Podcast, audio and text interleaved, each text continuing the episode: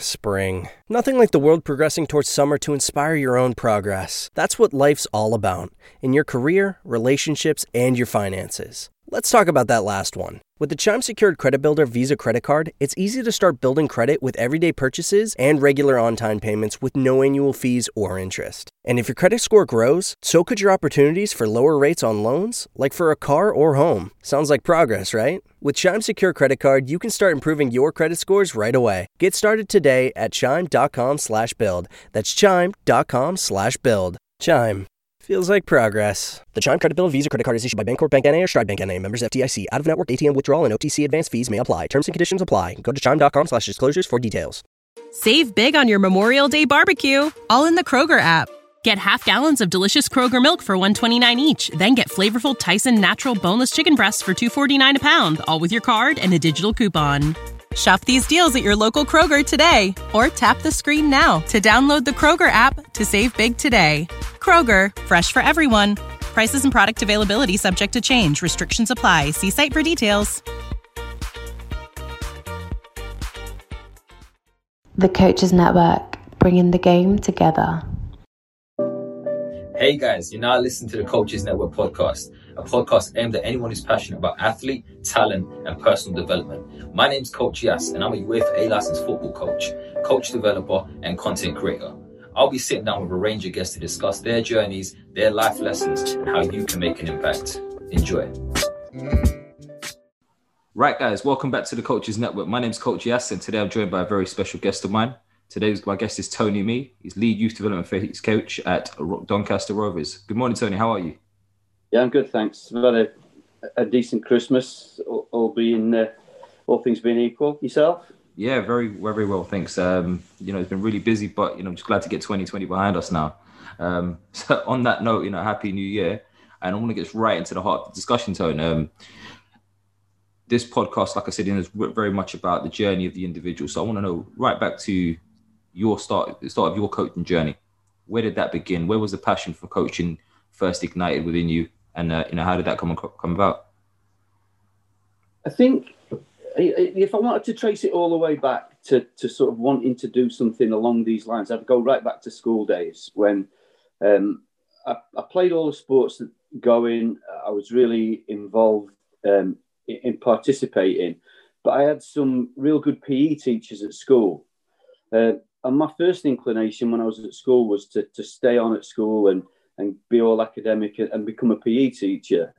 Um, and, and, and I kind of did the first part of that in staying on at school. Uh, but the, the other two bits, uh, being academic and then becoming a PE teacher, kind of drifted uh, away a little bit. Um, so I looked at a different way of, uh, of trying to achieve the same thing. Uh, my uh, my uncle was a, a, physical training instructor in the army, um, and I thought, just completely out of the blue, well, the academic route, I'm I'm closing off myself. Not that I was thick, I just didn't apply myself properly. Um, so I joined the army, uh, and although you can't join the army as directly as a physical training instructor, there's a there's a kind of a sideways route in, into that line of work, and that's what I did. I, I joined the uh, I joined the Royal Corps of Signals in 1979 as a, as a 16 and a half year old boy. Um, and within 18 months, uh, I was on a course training to become what's known as an assistant physical training instructor in the Army. And I guess that that was the start of my coaching journey. And I know that a lot of people will think of physical training instruction as, you know, just their squad. He's just tell them what to do, shout and swear, and, and they'll crack on with it, um, which is true to a to a certain extent. I wanted to know more about it. I wanted to find out a little bit more on the theoretical side of why are we doing that. Uh, you know, this is the reason why. Yes, it's to get people fit, but I wanted to dig a little bit deeper. So I kind of made that my mission then, and I went on various coaching courses for other national governing bodies, as well as gaining some uh, qualifications whilst I was doing the job. So I got coaching qualifications in basketball, swimming, volleyball, boxing, um, athletics. lots and lots of other things to, to sort of to see where, co- where what coaching was, not just coaching football, because at the time I played football to a reasonable standard, um, but I didn't I didn't coach anyone. A lot of my coaching came in in other sports and through physical instruction. Mm. Interesting. You, you talked about a range of different experiences there, and obviously starting back way kind of made your mind up in some ways. And I think for a lot of us in, in a very similar fashion, in that we knew that we weren't really too passionate about the you know the box standard education route. Uh, we much wanted to be more involved in the physical aspect or be something, do something that was active. And you know, I guess ultimately our passion for the game has kind of driven us down this route in some ways. Um, but you talk there about you know taking uh, qualifications in different sports um, and the idea of what coaching is. You know, what, what just interested to kind of go into that a little bit more. And what is coaching to you then? I guess it's, I guess it's that sharing of knowledge of developing yourself to a level where, by demonstration, by instruction, by steering, facilitation, if you like, somebody who doesn't have that knowledge. So you're, you're trying to bring them up towards your level. Um, it's not all, again, going back to the, the Army PTI thing, it's not just do this because I'm telling you it's right. They need to know, in a lot of cases, why that's what you're thinking. Uh, same and same as, as you do as a coach. You know, if someone makes what you perceive to be as a mistake, then what were they thinking that led them to make that mistake? And, and, and if we can both agree that it was wrong, the outcome didn't work out, then can we find a different solution between us um, rather than me just saying, well, look, do it this way and it'll work every time? Because it doesn't. It doesn't work like that. No, I totally agree. And I think, you know, something very, um, something that you said there that really resonates with me is the idea of working together to come to that solution. You know, a large part of the way I work in things I try and achieve with my players is, is not necessarily trying to develop independent players or fully dependent players, but no, the, the actual aspect of interdependent. Um, so they're actually competent and able enough to, I guess, go ahead and perform the actions themselves and make decisions themselves and the rest of it. But they're equally socially and psychologically confident enough to basically have those conversations with myself as well. Um, so that we can come together where, where they may feel they need support, they can be more self-aware and actually look at how they're going to get to that next stage, but actually realizing in its first instance that actually I do need some support here, and I'm, I am confident enough to go and ask for that support too. Um, so you know that that really resonates with me in, in particular. Just um, kind of, you know, to I guess look a little bit more at your journey. Then you currently now sitting at Doncaster Rovers as lead development phase coach. So you've gone all the, you know you've gone from the army background and done all the different sports coaching qualifications, and so what's that period like in between? How have you gone from there to now where you are now? I think that with with a lot of people, you you kind of think you're indestructible. You think you'll play forever. Um, so, like I said, I played at a reasonable standard within the army structure. Um, but as I got older, I realised that I had enough experience that I could um, pass that on, and that I wasn't going to be able to play forever. So I uh, I did the what a lot of people will know it as the old half badge course while I was still serving, um, and started to do a bit of assistant coaching at, at the various regiments that, that I was posted to. Um, and then again, you know, you know that your career is going to come, your military career is going to come to an end at some point. You start thinking about, well, I'm only going to be 40 when I finish with the army. What am I going to do next? Mm. So then I started to really think about well, is there a career in football coaching for someone who hasn't been a, a pro, who would would have been totally unknown on any kind of non-league scene because I'd, I'd actually served a lot of my career um, out in Germany. So there's nobody, you know, it wasn't like I've played for a local side for 10 years or various local sides for 10 years and then went into coaching like a lot of people seem to do, you know, uh, my, experience of non-league football in this country is, is pretty limited, and you know I, have always admitted that. Um, I, you know, I, I, don't know which clubs play at what steps, um, so I, I, don't feel that I need to know that for the for the job that I do now. So eventually, I went on the old full badge course, the old um, FA full badge course, and then in 1998, I had four years left to serve. And then I really started to think about it. Um, that was when the UEFA qualifications were, were brought into this country. And I, mm, think mm. conversion course that I went on, having passed my full badge previously, was like the second one that they ran at Lilleshall. Okay. Um, and it, it, was a bit of a light bulb moment for me because I, here I am, Joe Squaddy came over from uh, from Germany the, the, on the Friday, I think it was. I flew in, stayed at Lilleshall. The course was due to start on the Saturday. Um, for those that know Lilleshall, uh, we used to meet in the bar before everything started. So I was actually sat in the bar on the Saturday morning, and um, Gary Stevens, the ex Tottenham player, was at the other side of the bar with obviously some lads that he knew from from London.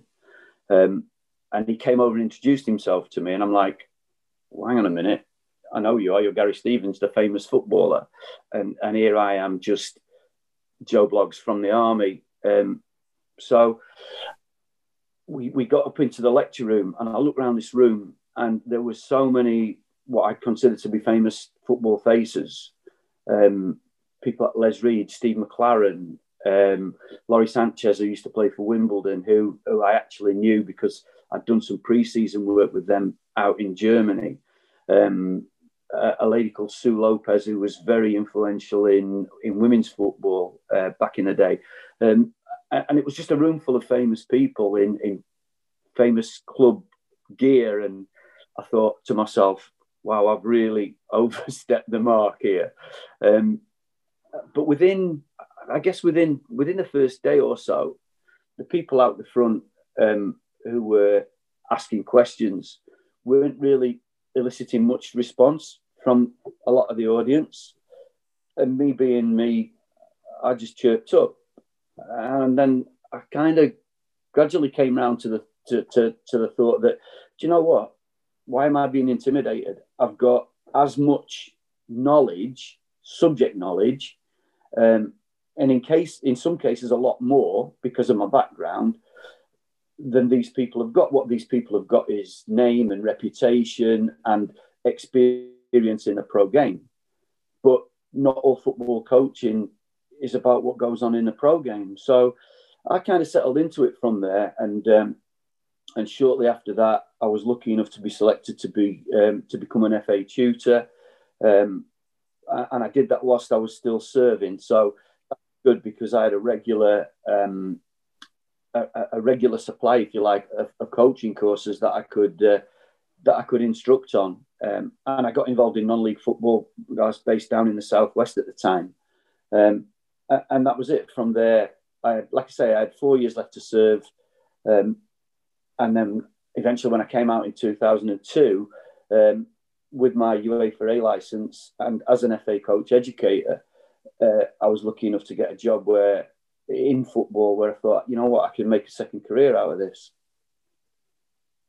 I think you know you talk talking about range of experiences, and obviously you know that first step of how you you know you've gone through the graph, you've got the qualifications that you need, and you're going into that environment where you might have some people who might be more qualified, but they're qualified in different ways.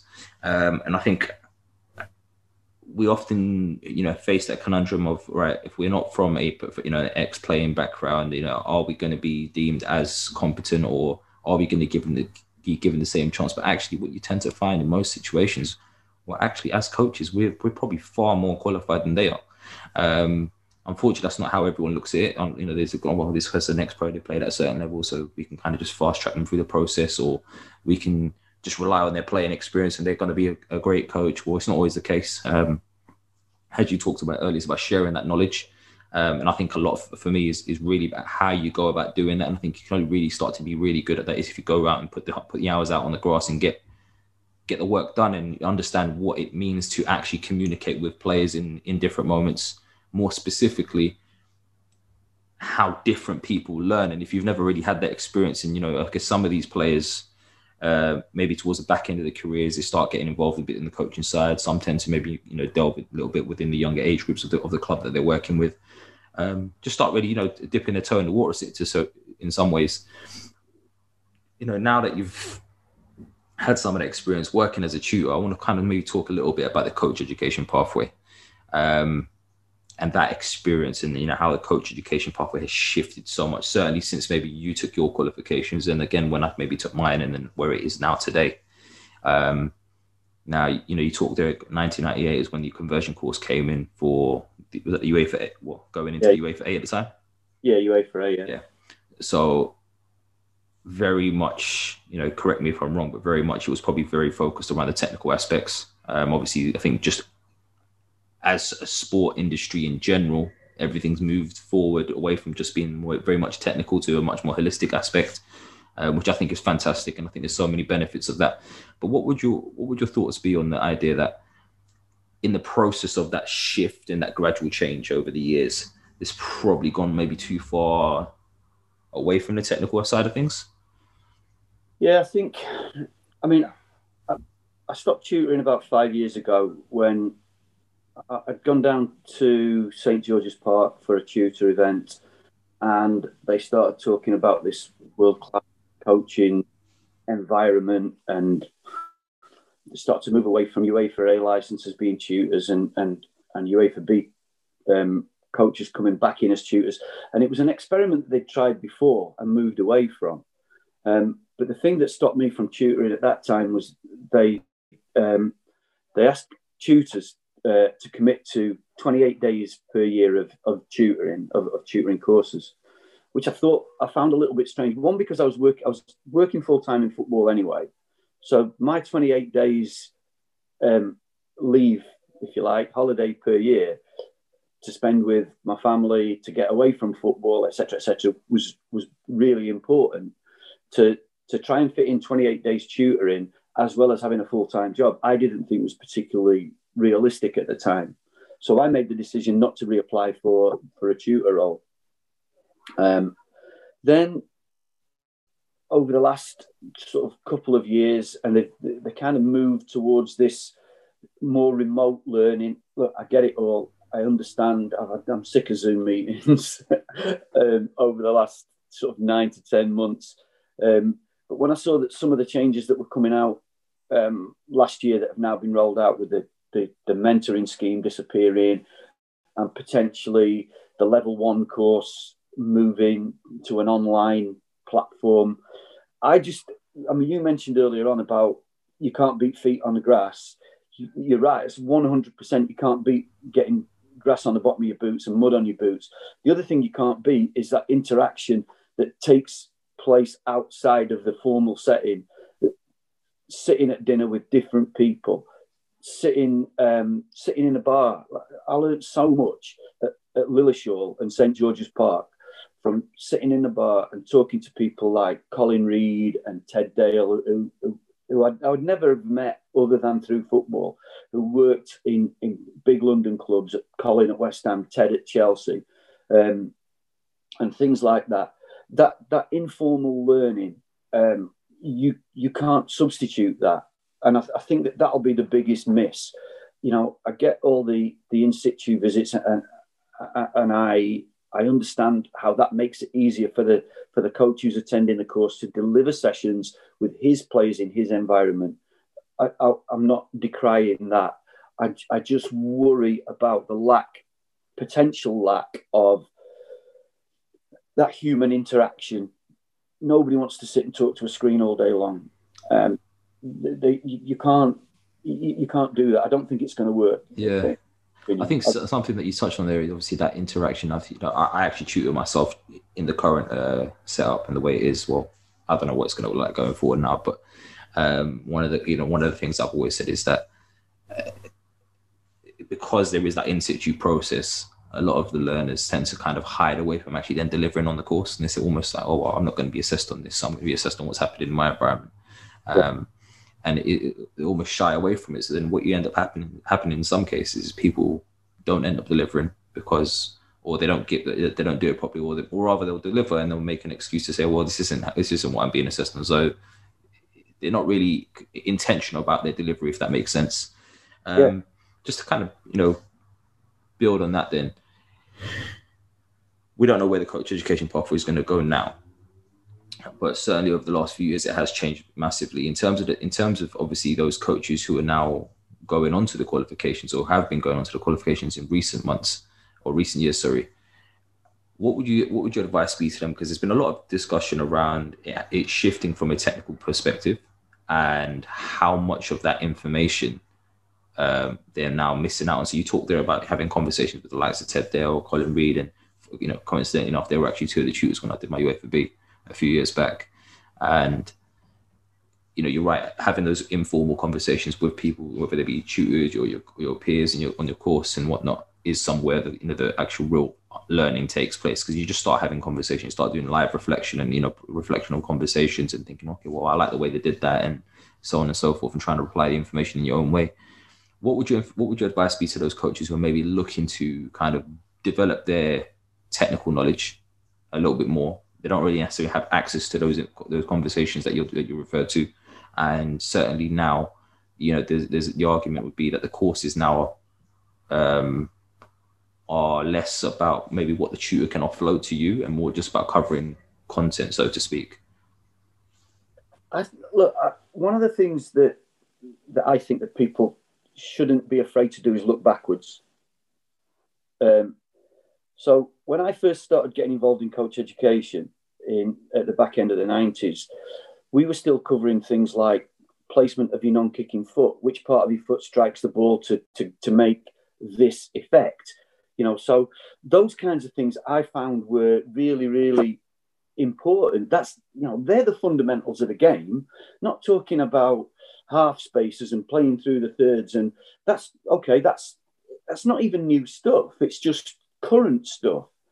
But you so along with a guy called joe roach um, who's the academy manager at, at bournemouth uh, who i worked with um, during my army days we put together um, a, a, thing, a document called Key Factors, and it broke down everything that people needed to know. But actually, that the course didn't allow you the time to teach. So, you know how to how to play a swerve pass, for example, how to play a reverse pass, what to do in two v ones, what to do in individual defending, two v two defending, um, and it's a document that I I regularly tweet out. Um, but I don't think I don't think enough people have that fundamental technical knowledge to improve players. We know how to play the game. We know how to structure formations. Uh, you know, but but that actual the basics. So if a if a player can't pass a ball and can't control the ball, then how is he going to fit into any sort of um, team situation? How is he going to fit into any sort of match environment if they can't deal with the ball. And, and I think that that's missing. And it's not going to come back, unfortunately. Totally agree. And I think, you know, just something that you touched on there about that information. Sorry. No, sorry. Um, just something you touched on there about that, you know, that technical information. I think it's very good to have, um, uh, you, know, you guys called it the key factors and whatnot. And I think one thing that I certainly try and get the message across is that you have to remember that this is a technical, it's a technical space you're a coach working yeah. in a technical game. It's not about um, yeah, and and I, and I, after, I had a, threw the question out there the other day, and I've been having this ongoing discussion with people, with people over the last few weeks. Is my opinion because of the way things have shifted, and we've got this whole four corners thing, which I think is fantastic, but the holistic approach, and I think it's fantastic. I think a lot of people now are shying away from actually coaching and hiding behind this idea of well, we're working in the four corners. Well, okay, that's great but it's not about necessarily isolating the corners. It's about having a blended approach. So at some point, you still need to be doing the technical work. Yeah. And you know, having those key factors that you've referred to is fantastic, and that's great. And I think it's important to highlight that there isn't a one way of doing it. So they're just, but you need to have some sort of key factors as a coach, no matter what you're working on, so that if you have to offload some of that information, not saying that you need to, that you've got something for your players to refer back to because I think you, I think you'd agree with me in that saying that if players are able to achieve the task and it's not necessarily done in the way that you have, I, I guess, or you would go about it, you'd still be okay with that because actually there's no, you know, there's no harm in doing it in a different way because they're still getting success. However, yeah. if, if the outcome's achieved, then yeah, who's to say that my be better than than your method? We might discuss alternative methods, the what ifs, mm. but again, the the danger of of using that too much is that every training session then becomes a discussion between the coach and the players. Um, and, and, actually, nobody's kicking a ball and nobody's running around. So that it's interesting that you mentioned the, that blended approach. That blended approach is absolutely vital. It's it's using the right um, it's using the right intervention at the right time with the right player for the right situation, and that might not always be the same. And and, and something else that that we need to factor in um, when we're coaching over here is, is the weather conditions. You know, it's you know this our season is freezing cold and ninety percent wet. So, do your players really want to be standing around with you having a debate? Get them running around and, and, and find a different way. Um, and it might not be in the book. You might never have been shown it. Mm. You know, we talk about drive-by coaching or butterfly coaching. Call it what you want, but the, the bottom line is you've got to try and help your players improve because that's going to help your team improve, and it's a team game. Unfortunately, where I'm working, I say unfortunately, it's not unfortunate at all. The development of the individual has to take priority over the development of the team. If you're working at, at a different level, then the development of the team is probably, you know, sometimes the focus is that way develop the team and hopefully you'll bring the players up with you. Mm. Definitely. And I'm just going to take you back to your own journey a little bit now, then. So, you know, you, you currently now at Doncaster Rovers, um, lead youth development phase coach. Just for those that don't aren't too familiar with the role and what it entails, you mind going into a little bit of detail around that, please? Yeah. So most most people know that pro clubs um, academies are divided into three steps. You've got the foundation phase, which for some clubs is nine to eleven. Uh, in our club, it's nine to twelve. It's it's all the teams that are not playing eleven aside. Then you've got the youth development phase, which is 13s to 16s, which is where I, I currently sit. Um, and then you've got the professional development phase, which is the full-time model for the for the under 18s. So, as the lead foundation phase coach for the youth development phase, I, I, I do coach a team. I know that it, it, doesn't always happen in some clubs. You just sit back and, and take an overview. But um, we have an overview of everything that goes on from 13 to 16. So all of our 11 aside teams would, would come under my umbrella. I need to make sure that we've got the right staff, along with the, the academy management staff, that we've got the right staff coaching the right age groups, that we've got a robust syllabus which covers. Save big on your Memorial Day barbecue, all in the Kroger app. Get half gallons of delicious Kroger milk for 129 each, then get flavorful Tyson natural boneless chicken breasts for 249 a pound, all with your card and a digital coupon. Shop these deals at your local Kroger today or tap the screen now to download the Kroger app to save big today. Kroger, fresh for everyone. Prices and product availability subject to change. Restrictions apply. See site for details. Was all of the elements of the game. Um, and, and it's having that overview to make sure that the coaches are following the syllabus and developing those players in line with the club's curriculum. Brilliant. And you're just looking at that aspect, then, you know, you're talking there about, I think, a key part of your role, which is obviously working with those players that transition from face to phase. Um, what are some of the things that you might need to consider when preparing that player going from the youth development phase into the professional development phase? So I think that one of the things that, again, this needs to be a reality check for a lot of people. Um, they talk about um, how brutal academies are in terms of releasing players and decision making and all the rest of it. I think that wherever I've worked, we've always made a point of making sure that people understand the process right from under nine all the way through to under 16, that there's never any guarantees other than you know, you either sign for a year or you sign for two years, and at each point there might be a, a decision to be made about whether a player continues on or, or stops. At under 16, obviously, depending on what level you're working at, you've then got to work with your professional development phase staff to say, right, where are the gaps in our under 18s? You know, if we've already got three really good strikers do we need one from the under 16s? Because that has an effect on players' game time. The other thing that people need to, to realise is that certainly at, our level, uh, with a Category 3 club, you have 18 funded places over a two year period. So it's roughly usually a nine and nine split. So you've got nine first years, nine second years. That limits your choices even more. Usually one of those players is going to be a goalkeeper.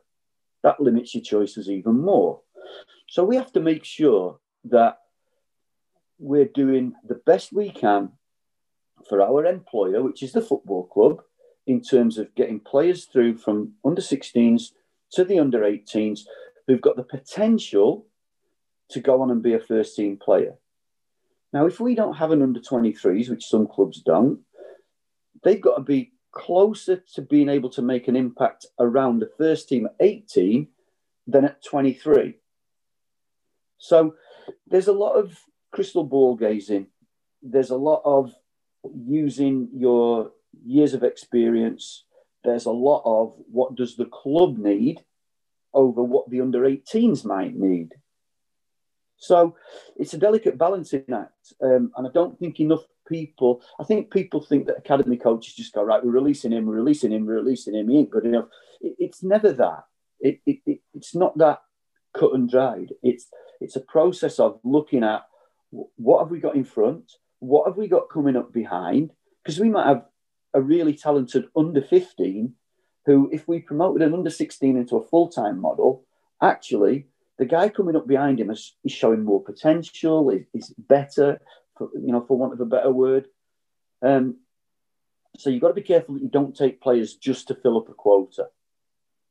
Um, so yeah, it's, I think there's there's so much goes into it that people don't understand um, or, or aren't prepared to, to sort of look at the bigger picture because they mm. see, see Chelsea, for example. I'm used to Chelsea at one point, maybe last year, the year before. Chelsea had something like 33 players out on loan. And they've still got players at the club fulfilling fixtures at under 16, under 18, under 21, under 23. You know, if you're a big club with lots of money, you can afford as many scholars as you like. You still only get 18 funded places. As you go down the pyramid, that situation changes. I think it's a very interesting point. They're obviously obviously looking at the constraints of the the club that we're you know working under in terms of their finances and resources. I think it's a very important aspect to consider in terms of right when we're now supporting these players and picking the players for the situations. We need to really look at what are they, what where are they now, and what is the purpose that we're trying to fill here. Is obviously you talked about Chelsea having a whole bunch of players, and you know if we're honest, a lot of their players probably aren't going to make it into their first team. Um, so in some ways, you can argue, well, actually, it's, it's almost like a business of um, let's let's develop players to an extent where we can now make some money out of them, which is you know it, there's no right or wrong really. You know, everyone's got their own model, and you know, reality is how often you can develop players as a group that are going to step into a first team in the Premier League, especially you know one of the top clubs in the Premier League. So I think you know it, it is what it is essentially. But I just want to take you back to your journey a little bit now. Um, you know, you've worked in the game many years, worked in many capacities, both as a coach, coach, educator. Um, I'm just interested to know what, what, was, what is the, you know, the, the journey taught you around the idea of leading others? What has that taught? What has that taught you about that? I think the one of the one of the biggest things is people have got to be really realistic about how much sacrifice uh, this job uh, needs you to make there was something on Twitter yesterday about uh, a guy, I think he was at Blackburn Rovers, who's uh, not coach, but on the sports science side, been doing it 15 years, who's now decided to step away from it because he's, he's he wants to prioritize his family. Um, I was thinking about this um, this morning. You know, if you're a young coach who who wants academy football uh, as a coach, you better get your head screwed on about what that entails because as a as someone who's in charge of a phase, for example, and I don't want to paint all young coaches with the same brush. If you're in that sort of 21 to 25 age bracket and you like a good Saturday night out, then maybe academy football is not for you because you're not going to get much of a Sunday morning. And I don't want you turning up to coach one of my teams on a Sunday morning when you've got in at three or four o'clock because you've been out with your mates. So there's a certain amount of sacrifice that coaches need to make. If you think that being a 24, 25, 26 year old coach, particularly in the, the Cat 3 academies, is going to pay your bills, going to pay your mortgage, then again, have a look at it with, with wide open eyes because the money's not great. The money isn't great for the sacrifice. Uh, and that's not that's not picking on clubs. That's not certainly not picking on where I work. That's the reality of the situation that you're faced with. So you've got to know what you're getting into, um, and you've then got to be prepared to make those sacrifices and make them for a long time, because there aren't that many full time jobs in football. Mm, just on that, then, do you think there's a there's a danger that I, I mean, it's just my opinion. I think coaches tend to be getting younger now. Um, do you think there's actually a danger in that actually because they are getting young, they're actually less experienced and more inclined to want to take those positions for a, a lesser salary, so we say, um, but actually are maybe not quite ready to be working in those environments with potential elite players?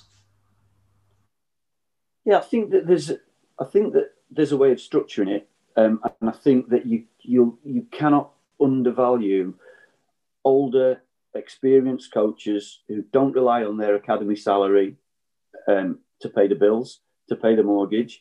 Um, and clubs need to make better use of them as mentors. So if you do get young coaches who, who come into the system, you need to make sure that you partner them up appropriately. I wouldn't put two. I would. I'd, I'd be reluctant to put two young coaches together. Um, this is one of my arguments years ago when they stopped allowing um, level two coaches to work in academies. This came about when I was at Rotherham United, and I wrote a letter to the FA saying that that I felt it was wrong that that level two coaches should be allowed to work in academies under the supervision of experienced UEFA B licensed coaches because where else are they going to get the experience from? We can't keep sending them back to grassroots to coach you know, under 13s, under 14s with no mentors, just bunging them in as a, as a lead coach. Um, so I, I, I, think that that partnering up, and it's one of the skills of, of the job for academy managers and heads of coaching and, and lead phase coaches, is making sure that your pairings are right, um, that people are getting um, appropriate experience under the guidance of somebody who's, who's maybe been there and done it. Certainly. So I guess you know, in, in kind of to build on that, then you know, what would you say one of the biggest bugbears is for you in terms of coaching? Say that again. It's just to kind of build on that. One, what would you say is one of your biggest bugbears when it comes to coaching? Then. Oh wow. Um, I don't. I don't think there's any one particular thing. I mm, think. Mm.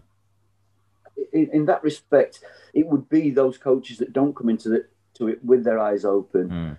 Uh, and who jump around. So they might they'll they'll come into a club and they'll start at whatever level. Um, then they want to do all of a sudden they want to do the under 18s. They want to be in, in around the 18s. So they want to be coaching five minutes. Yeah, I think. But do you know, do you I feel like a lot of that is down to the salary aspect because there's a lot of coaches who understand that there's probably more money or probably more likely to get a full time role at the PDP side of things. Um, but a lot of coaches aren't necessarily suited for that environment. They're probably better suited for maybe the YDP or even the foundation phase. Um, they're not necessarily looking at where they're best placed, but more where they're going to be best paid. Yeah, I think that I think that's something that clubs need to look at. Um, and I know that we don't, for example, we don't pay based on the age group that you coach. We pay based on your license. So if you're a UEFA B coach and you're working with the under nines, you don't get paid any less than the UEFA B coach who's working with the under 16s. Mm. Uh, that might not be the same at, at, all clubs, but it certainly alleviates that particular problem where you think, well, that the older the boys that I'm working with, the more money I'm going to get paid. Yeah, if you've got a full time job, then fine. But actually, I know a lot of coaches who have full time jobs away from football who then earn good money as part time academy coaches are probably earning more than me. Mm, mm it's, it's, it's, it's definitely a challenge, you know. So kind of, you know, speaking of challenges, you know, I just wanted to interesting. Obviously, you've had a range of experiences working in football for a long time now. What would you say one of the biggest challenges that you've had to go through?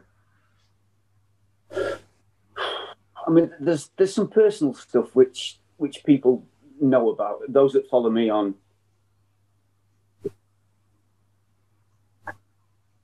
on Twitter. Those that finding that balance is really difficult between between your personal life, your private life, your social life, and and a full time job. And and uh, one of the things when I was at Rotherham years ago, um, I I was through the club. I'd managed to get a full time job in a in a college, but I was doing Monday to Friday working in a college. I was doing two or three evenings a week working with the academy or Centre of Excellence as it was then. Um, and I was coaching. Uh, we had games obviously every Sunday with the academy, and and I remember the, the, the the guy that was in charge of us at the time is the assistant manager at Sheffield United now, Alan Knill. And I went to him and said, "Look, I need to step back for a little bit because I had no balance at all."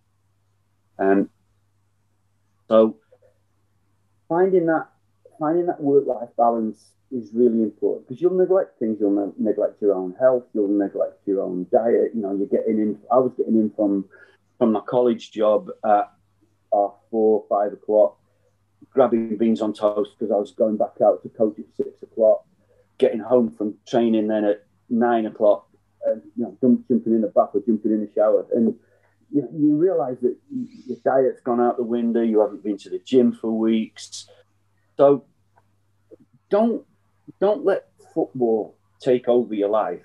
Would I guess that'd be it. Mm, mm. It certainly is a difficult challenge at times just to kind of balance that. And I think, you know, just to kind of build on that, you know, what what's the thing that keeps you going? Why do you, you know, why do you keep pushing? Obviously, you've been in the game for a long time now. You know, um, had a range of experiences, gone through the coach education pathway, gone through the you know the coaching route still in the industry. Uh, it's probably been about what 30, 40 years now. Not quite that long, but yeah, I mean, I've been I've been coaching in the academy for twenty years, mm. pretty much. Um, a couple of years tagged on to that, if you like, with with coach education. Um, I, I think it's just I like what I do. Mm. You don't. You're not doing it for the money, and you know you if I hated the job, then I wouldn't do it. I'd, I'd try and find something else, even at my age. But I just mm. enjoy, I enjoy being around the, the first team environment when you know in, in pre-COVID days and, and and talking to first team managers and first team players. I enjoy the academy environment. I enjoy being with the guys, whether that's um, in the office and, and bantering about the little bit of social life that, that we used to have again pre-COVID. Um, but I, I enjoy working with with young players. I think that if you work with young players, it gives it keeps your personal outlook on things fairly modern and, and up to date, and you know, just treat just treating kids properly. Mm. Um, I think is really important. And we look, we all make mistakes. We're all going to pop off one night because we've had a bad day or because something's happening that's totally unfootball related, but you take it to work with you. But you just, I think if people know you, they recognize you for what for what you are mm. and what you can bring, and they can they they might then forgive the odd blip because everybody's going to have them. It's you know you you're not perfect definitely. You know, if I could speaking about that, then you know, looking, you've had a lot of time to maybe reflect over the last few years, in particular. And you know, as we start to, you know, get towards a more experienced aspect of our journey, we start to maybe think back at some of the moments earlier, early on, and you know, why did we do that, and what what could we do differently? Not to say that they were regrets, so to speak, but certainly things that you feel like, you know, I, I wish I did that differently. Um, so I guess you know, if you had an opportunity now to go and speak to yourself when you first got into this industry, um, what would be one message that you'd want to give yourself? Don't spend all your savings. Um, no, I think that I, w- I would have probably told myself to be a little bit more flexible, particularly early on, because I, I was one of those who I, I didn't really want to work in the foundation phase, um, and and it was mainly because I had I had no real experience of working with young kids. Mm certainly when I was at Rotherham, we had we had some coaches who, who worked with those younger age groups who were really really good at it, and I and that's why you know I believe that you get paid for what you are, not for where you're working. Um, and they didn't they didn't want to jump. They didn't want to go and coach the under 16s. They were happy um, and good at, at, working with those younger kids. They had great rapport with them. Um, but, but it wasn't for me. Now, I would maybe say, well, look, it might not be for you, but go and spend a bit more time with them. Mm. We had a change of management at Rotherham United, and I got um, my role was changed. So I became the head of the foundation phase for a year. Mm. Uh, so spending that year with those nines to twelves actually opened my eyes a little bit, and I, and I remember going and having. Um, I asked Pete Sturgess to to drive across uh, and meet me to discuss it because it was at a time when I was going to go. You know what? I don't want to do it. I'm out. Um, but I had a I had a conversation. I met Pete, and we had a conversation, and and he persuaded me really to give it a go and to look at things a little bit differently. Mm-hmm. And I guess that that that probably looking back on it now, that probably stopped me from getting out of football. And once you get out, there isn't. It's not an easy route back in. I can I can promise you that. Mm. Uh, you know, certainly, I, I, you know, I think having that conversation with Pete, with probably somebody very passionate working in the foundation phase, probably, you know, he probably knew exactly what he had to say to kind of get you around to seeing seeing the positives in it.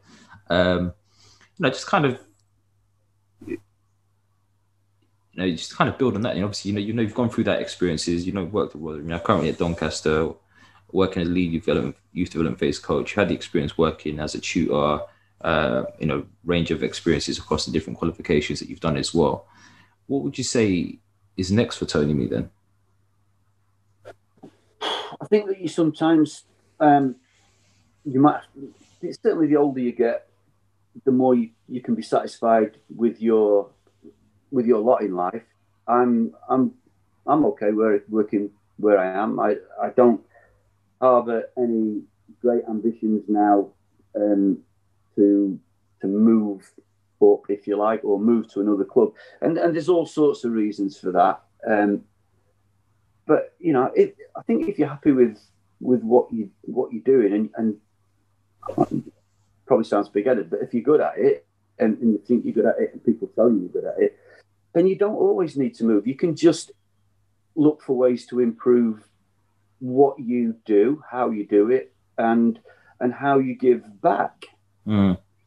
Definitely, I think you now. Know, just, if, sorry, that, I was just going to say, I'm not saying that if the opportunity to go because I've worked with under 18s before. I'm not saying that if, if that opportunity didn't arise, I wouldn't have a look at it because it'd be it'd be quite nice to have a day job again instead of one that involves working till half past nine and a couple of couple of nights a week. Um, but that's just you know that's just making my own life a little bit easier. The football for me, the football's not significantly different. Mm. No, definitely. I think you know just kind of you talk talk there about you know opportunities and sharing sharing knowledge in that respect if I gave you 60 seconds now, then, you know, to kind of wrap up, you know, some golden nuggets for the listeners and viewers to think about in terms of applying them in their own journeys based on all the experience that you've, you've had. Uh, you know, one of the key things you just touched on a couple moments ago is obviously, you know, once you leave the game, getting back in, it can be a real challenge. Um, so kind of just to build on that, and what are some of the other nuggets you could kind of lend to the listeners here? I, th- I said to someone before, um, somebody else on a on a different about lending yourself to the game. You know, we don't own the game. You don't. I've never. I, I can honestly say, I've never seen. Uh, I don't think I've ever seen a session that someone shared that I haven't seen before. Um, I was looking at a book yesterday um, that Rennie Meulensteen's just brought out, and one of the first practical sessions that's in there is, you know, is one that he did with Man United at the peak of their success. It's probably one that I've been doing for 15 years it's football. Nothing's new now. Mm. There's a post at that end, goal at that end. There's a goal at that end. How you get from one to the other is down to you uh, and your club. So if, if you're in a position to shape a philosophy, it's down to you. What you've got to do then is get coaches and players that buy into your philosophy. Now, if you're if you're so set in your ways, even early on as a coach, we can only play this way, then be very, very careful about how you present yourself when you go for a job. Because if your club doesn't play that way, if I go for a job um, at okay, i have got a real clear example in mind, but I'm not going to say it. Um, if I go, if, if my philosophy is playing out from the back through the thirds, you go for a job at a club who play long ball football because their first team are all about getting results. Be very, very careful about how you present yourself at interview because they're not going to change their ways to suit you. Sometimes you're going to have to park your beliefs. You're going to have to park your philosophy if you want a job in football. Mm. Might be able to then influence from within, but you need to be very careful about how you do it and how you say it because if you present yourself wrong, you'll find yourself out of a job quicker than you got mm. into one. Mm. And just blend the game. As I say, as a coach, the game's been around for hundreds of years and it'll be around for hundreds of years more. So while you're in it, what can you do for other people? Can you mm. share content? Uh, people don't have to use it, and and you shouldn't be embarrassed to put it out there. You will get people who, who, who want to troll you on on social media if, if you do it that way. So what? Mm. Just just rise above it. You know, just block, delete, do whatever you need to do. But you'll get a lot of good coaches who'll come back and give you feedback if you ask for it. A lot 100%. of people share feedback. Hundred percent. It's just kind of just kind of you know to kind of build on that. And obviously, you, you really start to build a picture for me around the type of character you are, and you know, I just want to kind of build on that. And you know, when you do eventually kind of, um, and I'm sure you've been through different environments over the years, but when you do leave a situation, what's the kind of legacy that you want to leave behind? So, you know, you've, you've worked at different clubs, you've worked at different capacities. You know, anyone that you comes in contact with, what's the what's the lasting memory you want them to have of you? If they, as long as it's, if if you walk away, and it goes back to that All Black thing. If you leave the shirt in a better place, you know, if you leave the club in a better place than you found it, and people can say, yeah, he was all right. I don't mind that. Mm. You don't have to have been brilliant, but up, certainly up here, mm. and when because I'm quite a, I can be, come across as quite a, quite a dour person, but but I'm, I've, I've always thought that, that I'm honest. Mm. So if, if people say he's done all right, I'll take that. Excellent. And just Tony, just on that, you know, final note, obviously, you know, I've, I've thoroughly enjoyed the conversation today, and I think there's some real golden nuggets for the listeners to kind of latch onto and just start to consider within their own journey. Certainly, if you know, if there was anyone that had any questions, kind of uh, either around the conversation that we've had or even beyond, I uh, wanted to you know get in touch with you. There's somewhere they can do that. Yeah, uh, so I'm on I'm on social media far too much. Um, but that's okay. I can live with that. That's is that, the work-life balance coming back into it, is it? Well, it, it kind of is my link to the outside world um, because my situation means I don't get out and about as much. I don't mm. get on much anymore to meet people. Um, but certainly uh, on Twitter at Coach Tony Mee, uh, on Facebook, uh, there's a few coaching groups on Facebook. Uh, Coach to Share is one that I help to to to sort of moderate uh, and even a couple of the the, the non UK ones, soccer coaches in the US, mm-hmm. Canadian soccer coaches is another one. That and grassroots coaching again. If anybody asks me anything on social media, I generally get back to them. If if it's people asking me for trials and asking me to help them find a club, you're wasting your time. I don't have that much influence. I will. I mean, I, I still do help out a lot of my ex players. A lot of my ex players, I'm really pleased to say, will still come back to me and, and ask for references and, and things like that. And I'm more than happy to help anybody who wants to try and help themselves. Excellent.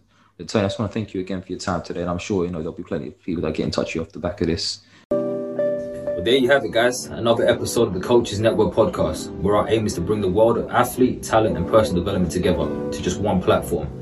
And you can help us with that mission right now by sharing this episode or any of your favorite episodes with everyone that you can think of. You can tag us in those mentions as well on Instagram at the Coaches Network or on Twitter at the Coaches Net. We look forward to hearing from you. Let us know what you thought about today's episode. And until next time, guys, take care.